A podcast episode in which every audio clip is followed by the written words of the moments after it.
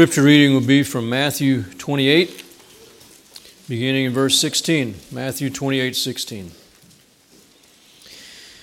But the eleven disciples proceeded to Galilee, to the mountain which Jesus had designated.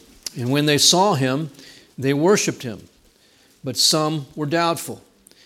And Jesus came up and spoke to them, saying, All authority has been given to me in heaven and on earth. Go therefore and make disciples of all the nations, baptizing them in the name of the Father and the Son and the Holy Spirit, teaching them to observe all that I have commanded you. And lo, I am with you always, even to the end of the age. Let's pray. God, I, I am grateful to you for your, your life within us as we've placed our faith in Christ, and for the teaching ministry of your Spirit who leads us into all truth. We thank you for your word, which is profitable for teaching, for reproof, for correction, for training in righteousness. And I pray that, God, that you'd use your word by the ministry of your Spirit in each of our hearts today for your glory. In Jesus' name, amen. Be seated.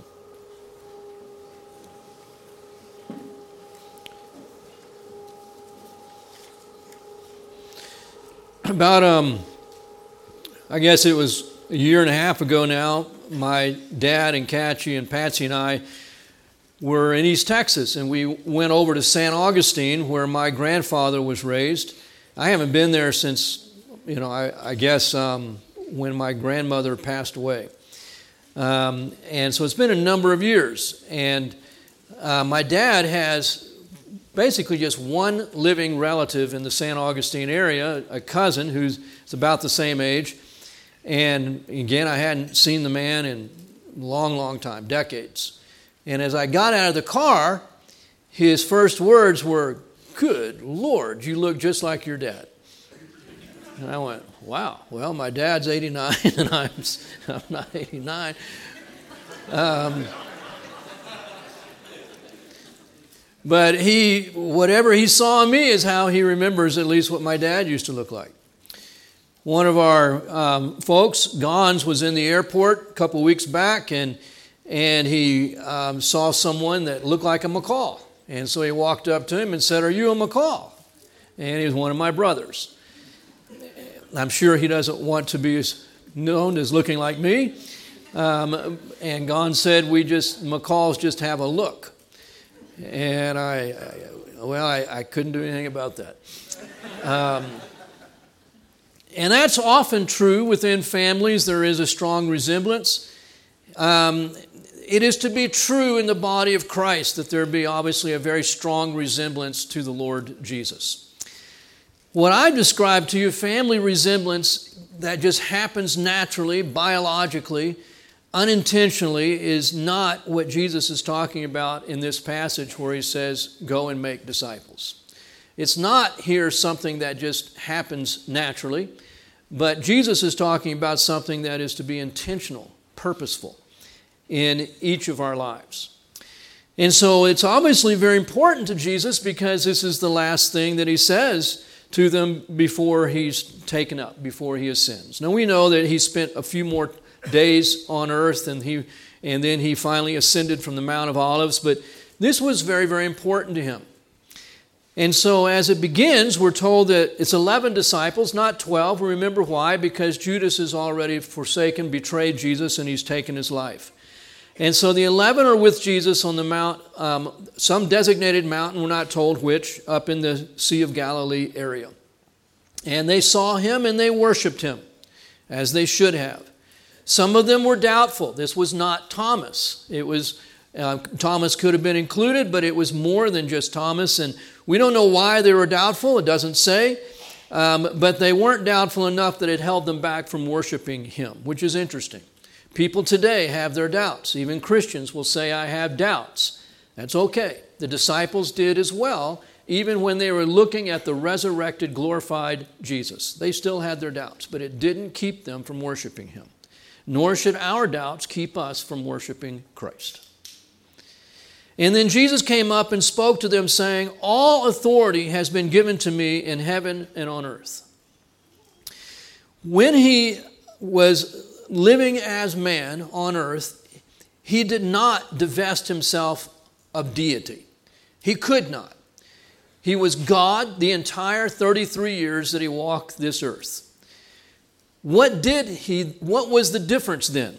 Theologians like to say that he didn't divest himself of deity, but he did willingly lay aside not the attributes of deity, but the exercise of those attributes. That's probably a pretty good way of looking at it. He lived fully as a man, and, he, and we never would have seen any hint of deity except on different occasions the Father said, we're going to let them see who you are. Otherwise, you saw a man as God intended for man to be. He never was less than God when he took on humanity. Fully God, fully man in one person. But he did um, not divest himself of the attributes of deity, but the exercise of deity. But even more than that, he humbled himself to where you did not see his glory while he was on earth, except for the three people that are up on the Mount of Transfiguration, and they saw him in his glory. Other than that, he was not living the life that you would that he is now living. His glory was veiled. He had humbled himself, and now it has been restored. In John seventeen, he prays and he says, Father, I've glorified thee on earth, now glorify thee, me with thee. And he was praying that he would be restored to the glory that he had before. Philippians two, Paul is, is um, eloquent in what he says here about that restored glory and the position he has now.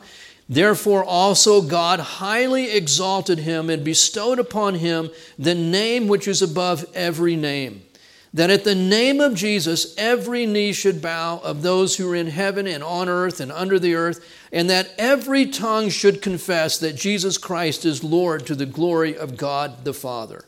Beautiful statement. Jesus has been highly exalted, given a name which is above every name. He has been restored to his eternal glory, and he has all authority in heaven and on earth. I don't know how you could hear that and accept it and still diminish Jesus as saying he has a derived glory or that he has a derived uniqueness. No, he is fully unique and he is fully God. All the authority of heaven and earth belongs to him. Clearly, he has the right to tell us what to do. I really appreciate a quote that Ian Thomas is famous for. And he bases it largely, I believe, on, on what Jesus is saying here about his authority. And he says, when you get a grasp of who Jesus is and the authority that he has, his Major Thomas says, there are no longer any decisions to make, only instructions to obey. Isn't that good? No longer any more decisions. It's simply instructions to obey. And that's what Jesus is trying to say here. I have been given all authority in heaven on earth. Now listen to me. This is what a disciple does. He's going to say, make disciples. Well, the first thing is, you've got to be a disciple before you can make disciples. And to be a disciple, you have to be a follower of Jesus Christ, a learner of Jesus Christ. You do what he has said. No more decisions to make, simply instructions to follow. Go, therefore, verse nineteen, and make disciples of all the nations. This is what we call the Great Commission, because it involves not just Israel. Back in, um, earlier in Matthew, I believe it was chapter ten, Jesus said to the twelve disciples, I'm sending you out into Israel. And so that we call the Lesser Commission. This is not that. Now he's saying to these same men, except for Judas, go into all the world and make disciples. Everybody. We know from Acts, he gets even more specific and he says, go to Jerusalem, go to Judea, go to Samaria, even to the uttermost parts of the earth, if there's any question of what all the world means. The uttermost parts of the world, and make disciples. And they are to be disciples, not of us, but of Jesus Christ.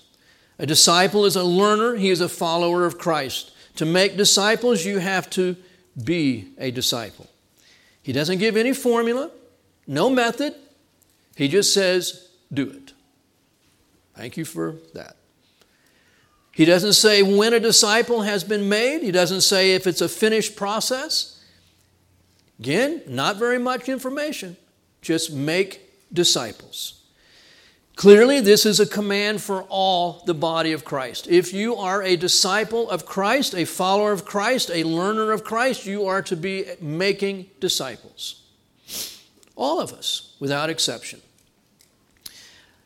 I've said this before, and I, but I just my mind is very small, so I'll say it again. I remember when my mother taught um, us boys to iron our own shirts. Um, she still did some ironing, but she thought there's no reason for her to be taking all the joy to herself, and so she thought she'd bring her boys in on that joyful experience of learning how to iron shirts. So she bought three ironing boards and three irons, or borrowed them, and she set them up in one of the bedrooms, and she taught the three boys, um, the three that were closest in age, how to iron a shirt. And we could iron shirts. When I went off to Bible college, I ironed a shirt every day. And I would go down to the little laundry area that was on the floor, and I'd iron a shirt. And it was amazing over the course of the years that I was there how many guys just happened to come down to the laundry room when I was ironing shirts, because they didn't know how, and they wanted to watch. Same thing happened when I was in seminary. There was an ironing board and an iron right in the little common area in the dorm. And every day I'd be in there ironing a shirt. It's amazing how many guys just would happen to need to be in that common area at the same time I was ironing a shirt. So I say that because my mother has disciples on how to iron a shirt all over the world today. What she did with me and my brothers has been multiplied hundreds of times over. This is what a disciple does. He is teaching others. He is walking the walk and bringing others into that. This is what the world is doing to us, is it not? So you can't be passive here. We don't live in a static, neutral environment. And the world is aggressively seeking to disciple the people of this world into its ways. Grooming our children, having drag shows in our public schools. If that's not discipleship, see, it's intentional, it's purposeful, and they are seeking to bring people into their way of thinking. This is the world we live in. Why would we not think, if Satan says this needs to happen, discipleship needs to happen, why would we be passive about this? Our faith is not going to just be caught naturally. Sometimes we have no rec- we have no knowledge of what's going on and how God is using us. I understand. But that is not to say there shouldn't be an intentional, purposeful understanding of what we are here for, why we have been saved. And it's for reproduction of His life in us, in the lives of other people. Not just salvation, but that we would walk in the way that He walked. And that has to be intentional, purposeful. He doesn't say this is for some disciples to make disciples. All disciples, all disciples, men and women, boys and girls even, can be involved in making disciples and should be.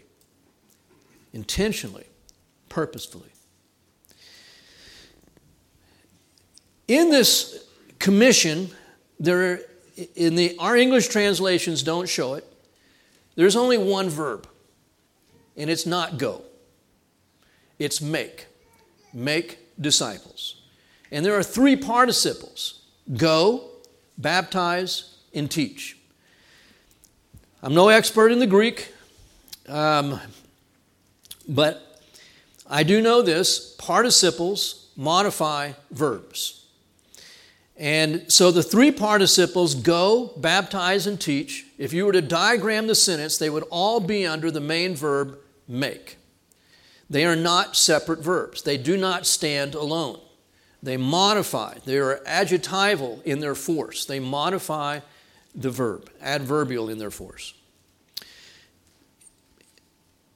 Something about the go participle is a little unique from the other two participles, and that it does seem to have an imperative, an imperative force to it. And that's why our Bible's always translated as though it is a standalone verb, but it is not.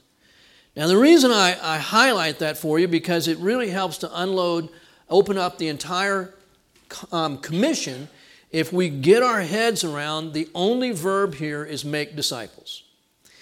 So the going participle primarily means as you live your life, wherever God has you, be intentional about the life of Christ in you being reproduced in the lives of others.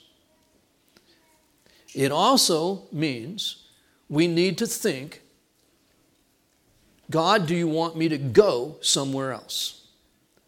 Would you be sending me somewhere else? And God frequently wants to do that.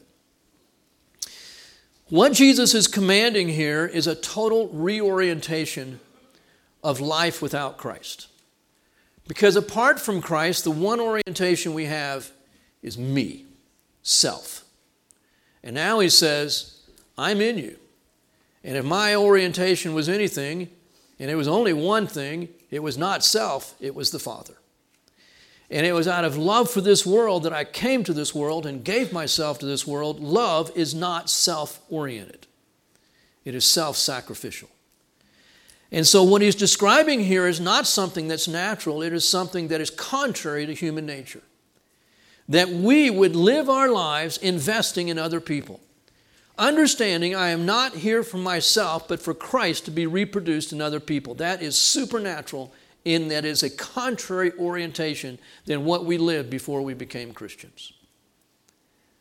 And I would add, it's one thing for him to command it, but I need to realize I have no power in myself to change my own orientation, much less the orientation of another person.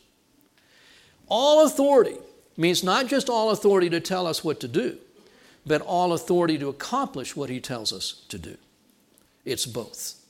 And if he's telling us, be my vessel for seeing other people's basic orientation in life, do a one eighty, and you can't t- change your own orientation in life, then I believe he's saying it without saying it, saying it straight up, but he's saying it, I have the authority to command and to accomplish, to do what I'm telling you to do.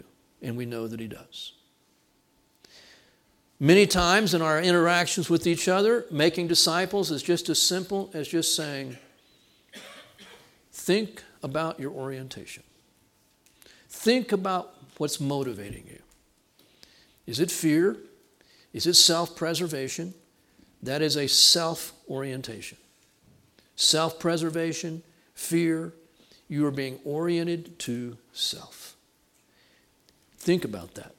Is that really what God has saved you for, that you would live such a small, self-focused life, that everything is about your preservation or your prosperity? God has broken through that. And the one who is not oriented toward self lives in us to help others be not oriented toward self.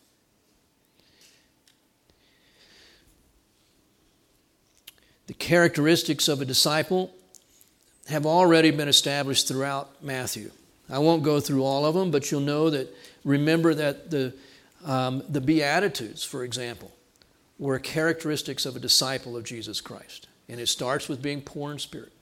Blessed are the poor in spirit, for theirs is the kingdom of heaven. Mourning, gentle, hunger and thirsting for righteousness, merciful, pure, peacemakers.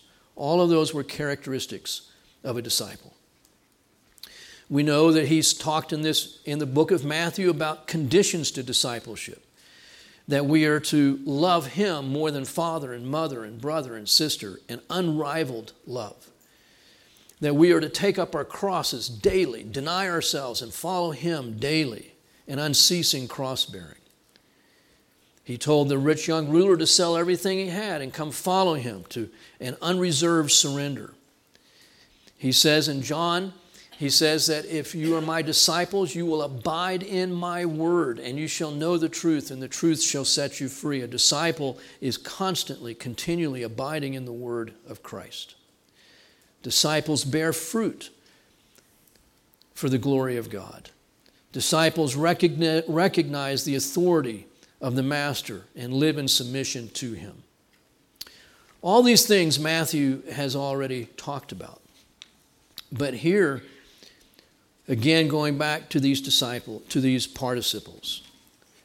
The main verb, make disciples. All Christians, not just some. How do you do that? In all you're going. In everything you do, wherever you are, recognize that God has put you there to be an influence for Christ in the lives of others. Sometimes we use words, sometimes we don't, but it is not accidental. It is intentional. And then he says, baptizing them in the name of the Father and the Son and the Holy Spirit. A lot to unpack here. First of all, remember your, your grammar and the diagramming. How many people are to make disciples?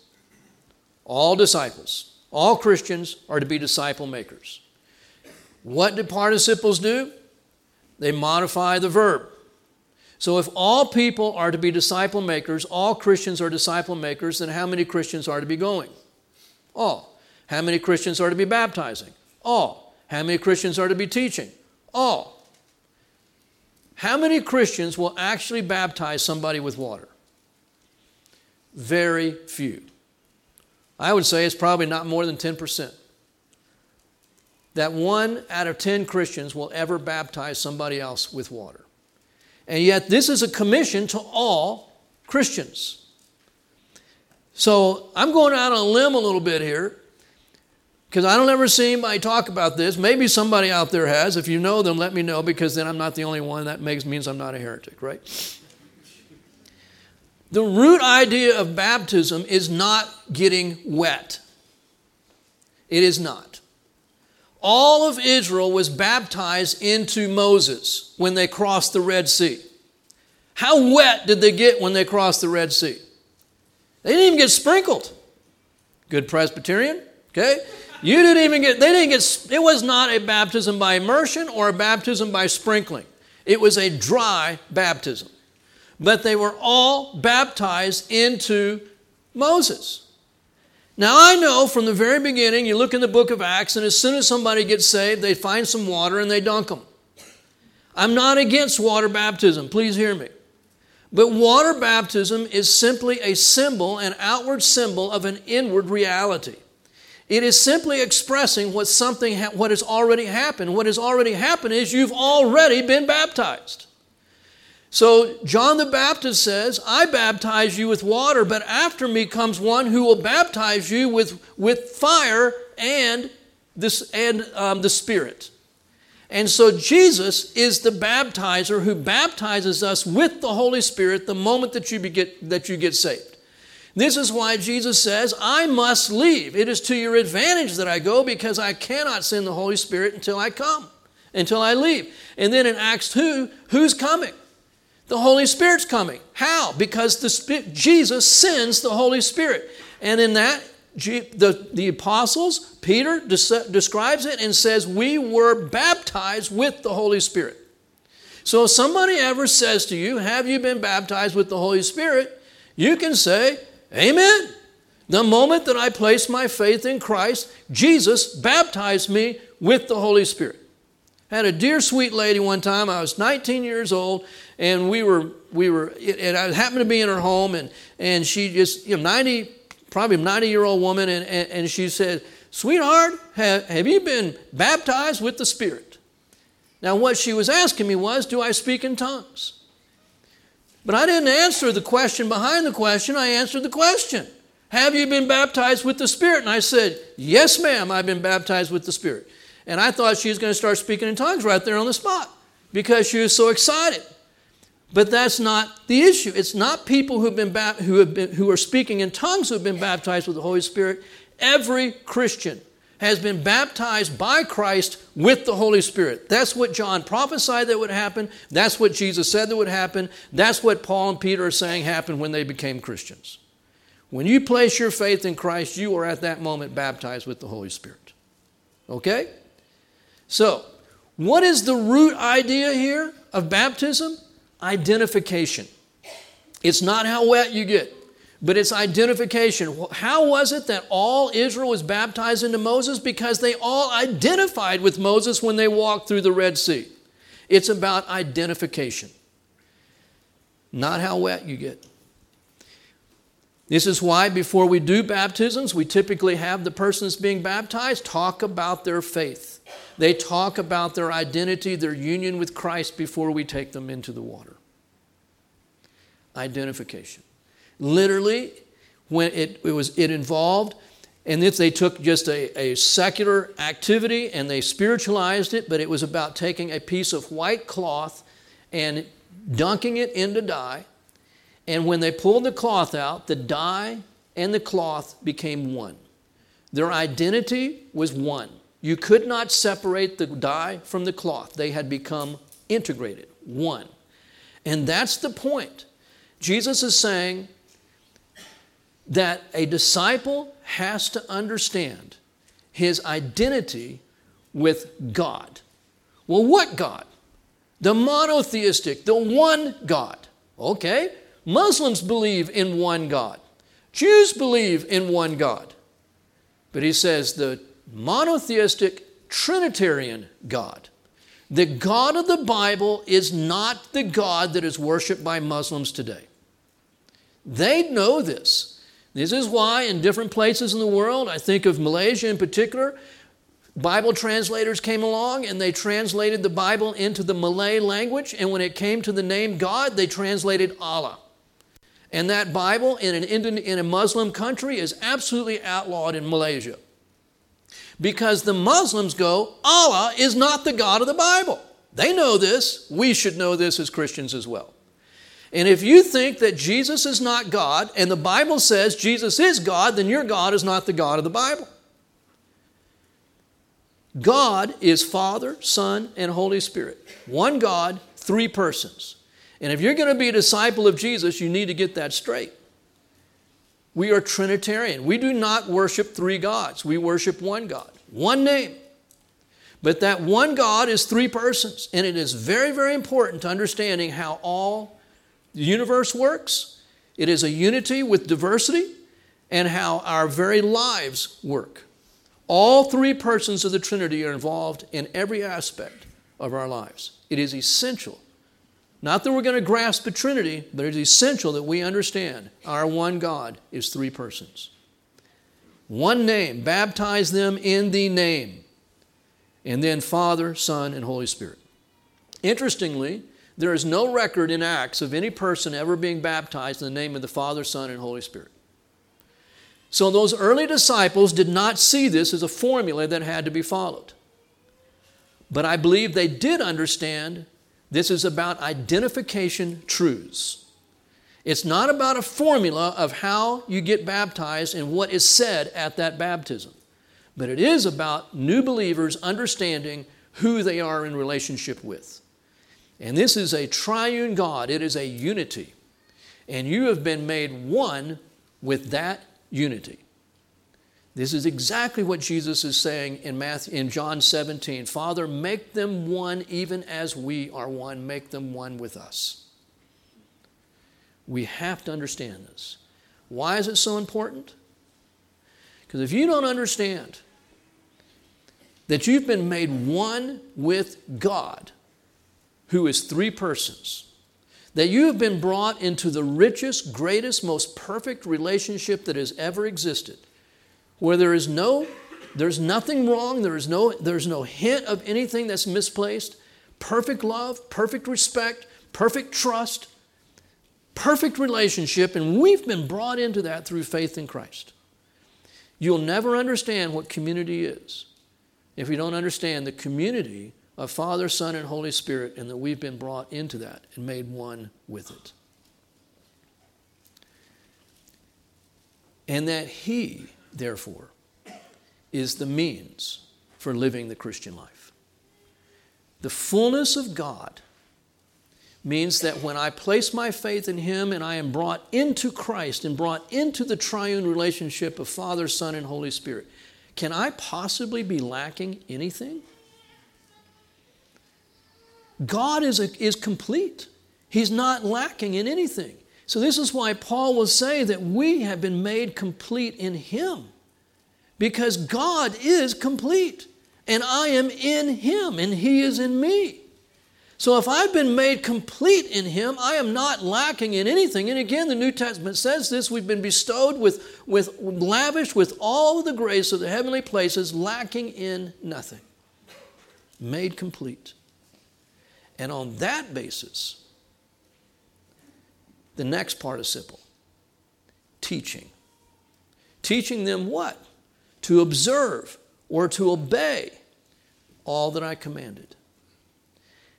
If Jesus said, go, but He didn't say, baptize, then you would be going in your own strength. Do missionaries go to the mission field in their own strength because they're responding to a commission, to a compulsion, but they don't know their identity in Christ and the resources they have in Him? Do missionaries do that? Absolutely. And they burn out in a short time. Do we do that? Do we try to live the Christian life doing everything we're supposed to do, even discipling our children, but we have no concept of what it is to rest in our completion in Christ? Do we do that? Better believe it. I remember my mom, she, she was the one who always told me, don't make a mountain out of a molehill. You're always worrying about everything. Well, Mom, where did I get that? She was the one that had an ulcer the size of, you know, of a grapefruit. And she, her gut was literally bleeding out because of worry and anxiety. And the Lord miraculously worked in her life to bring her into understanding what it means to rest in Christ. And the Lord even healed her. But she had to come to that place of understanding, I am living for Christ, but I don't know what it is to live from Christ. We've been made complete in Him. And if I'm going because I love Him, but I don't know what it means to live from Him, I will not last. There is too, there's too much pressure. As Oswald Chambers would say, this demon-filled world is too great for us. If I am teaching, you need to obey Jesus. What's the matter with you? Obey Him. Get with it.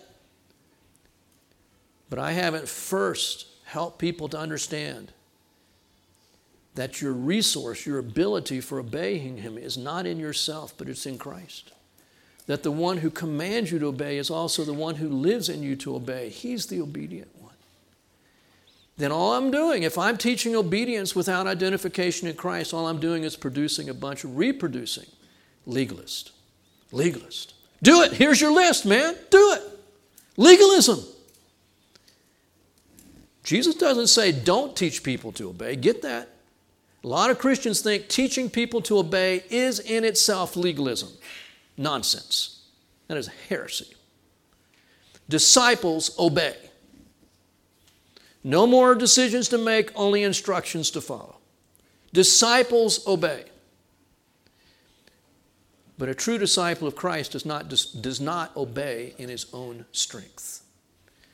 But he's understanding what it means to abide in the one that he has been identified with, and to trust the one who has said obey, that he is the means for obeying. So this baptism is very important here.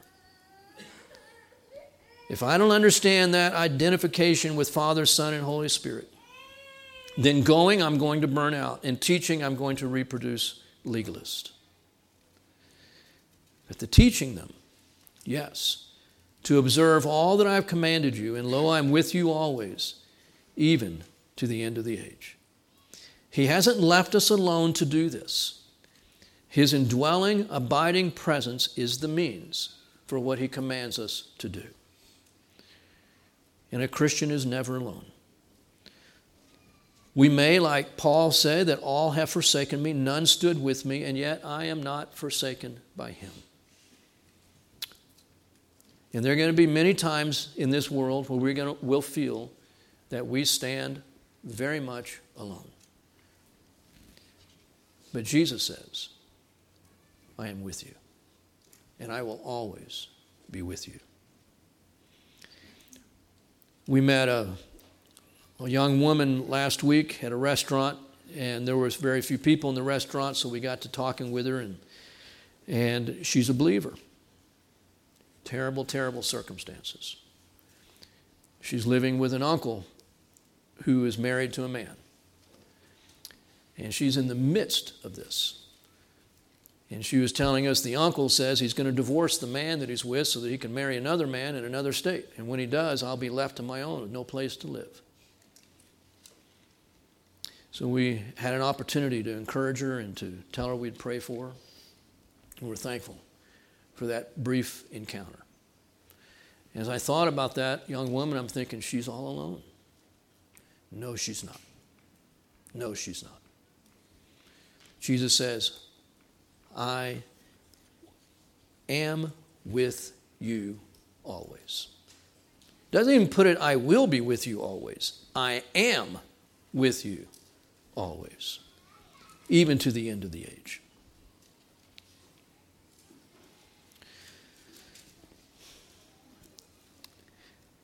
Where does discipleship begin?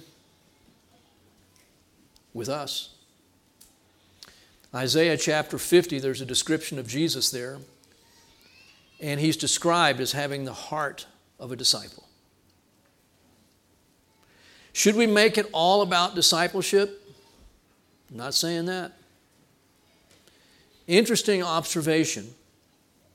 The word disciple never occurs in the Bible after the book of Acts. Not one of the epistles mention disciple-making, discipleship, or disciples. Not one. But were Paul and the other apostles making disciples? Yes. But they weren't talking about it all the time. They didn't use that word. Other words we might see in the Acts, in Acts, but the word disciple, it never occurs in any of the epistles. It's missing. Don't know why exactly, but I think because, again, we can make good things become a substitute for the one thing, which is Jesus. And if my life is all about making disciples, but it's not all about Jesus, then I'm out of balance. I'm not focused where I should be. But a life that is yielded to Christ, obeying Christ, will naturally influence others toward the same. But remember, as I started this sermon, this is more than just the natural influence that takes place. This is intentional as well. Where would God have you be to be involved in making disciples? Your home, your children. Paul says if there's a man that his children are out of control, then he should not be an elder. I t- tend to think it's not because he's a bad man, but simply his, his energies are going to be divided if he's going to be an elder while his children need him. They need that father's presence. They need the father's hand on their lives. That's more important than being an elder in a church. Your children need you more than the church does. It starts in the home. Men, seek to disciple your children. You have to spend time with them. You have to talk with them. You have to read God's word to them. They need to see you pray. They need to see you turn to God in your own trials. This will so impact them to do the same in their lives. I saw my dad on Sunday afternoons giving up naps, and nap times are very important in the McCall family, especially at Sunday afternoons. He'd get a little nap in and then run down to the housing projects and have a good news club on Sunday afternoon down there. Nobody in church told him to do that, and we got dragged along with that. They stole my baseball glove down there one time. But I remember my, my, my dad looking for opportunities to be involved in ministry more than I remember my baseball glove getting stolen. So many things like that. Just getting your kids in church. Not relying on other people to do all the teaching of your children. But seeing this is my responsibility. These are disciples that I am making. Other people are involved? Absolutely. But no one as much as you.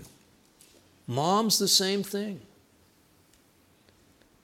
I had a mom tell me through, and, and, and she was grieved over it, but she says, I, I have to acknowledge that every curse word my kids have ever heard, they first heard it out of my own mouth. That's making the wrong kind of disciple. And we can all point to things in our life we wish we had never did, done those things, said those things in the presence of our children. Well, you know what disciples, disciple makers do? They go back to their children and say, please forgive me. Because you saw ungodliness. What you saw was not Christ-like. And I've asked Jesus to cleanse me from my sin, and I ask you to forgive me as well. And you're making disciples. Because you've got to mess up. There's no perfect parent. And you have to humble yourself because disciples live humble lives. And you humble yourself before your children and say, forgive me. If you don't have kids, there's many, many other people. We have a guest speaker that comes in every year and he talks on discipleship to our students. And I love it that he does because I want our students at eighteen, nineteen, twenty years old to not think I have to wait till I'm forty to be making disciples. There's no age restriction on making disciples. This is God's mission. Not everyone is going to reproduce biological children. But God wants to use us all to reproduce spiritual children. And I'm not stressing here about evangelism. I really haven't said a, hardly anything about evangelism this whole sermon. Evangelism obviously is very important. Proverbs says the wise man wins souls. But Jesus' stress here is not on evangelism. It's making disciples. People who have gotten saved need to be taught what it looks like to walk with Christ. It encompasses every area of life. Not everybody can live in a setting like His Hill. I get it. It's a very unique thing. But there is no area of life that is not being confronted when you live in community. But that's why discipleship begins in the home. Because you're living in community and every single aspect of life is being confronted. We can do that at His Hill. You can't do that in a church. I get it.